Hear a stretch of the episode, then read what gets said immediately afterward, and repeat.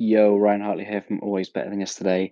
And if you've been listening to my podcast long enough, and you've in particular been listening to the interview sessions, you will know that my last question to all of my guests is what does the phrase always better than yesterday mean to you?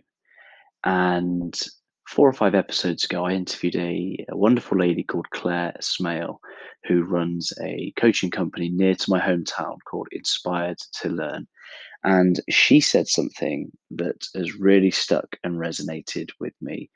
And she says that not every day is going to be better than yesterday, but we can always be better than yesterday. And I think that is very, very apt for focusing on our mindsets and that the fact that there's so much out of our control that inevitably there are going to be days that suck. There are going to be days that are not sunshine and rainbows.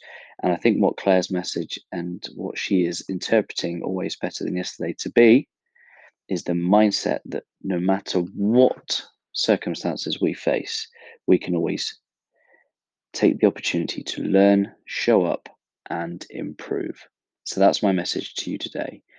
Whatever is going on in your life, in your journey, whatever's happening today, whether it is a good day or a bad day, choose to learn more about yourself, more about others. Show up, have fun, do your best.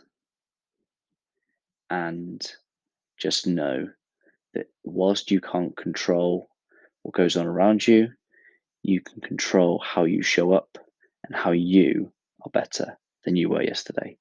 I'll speak to you tomorrow. Much love.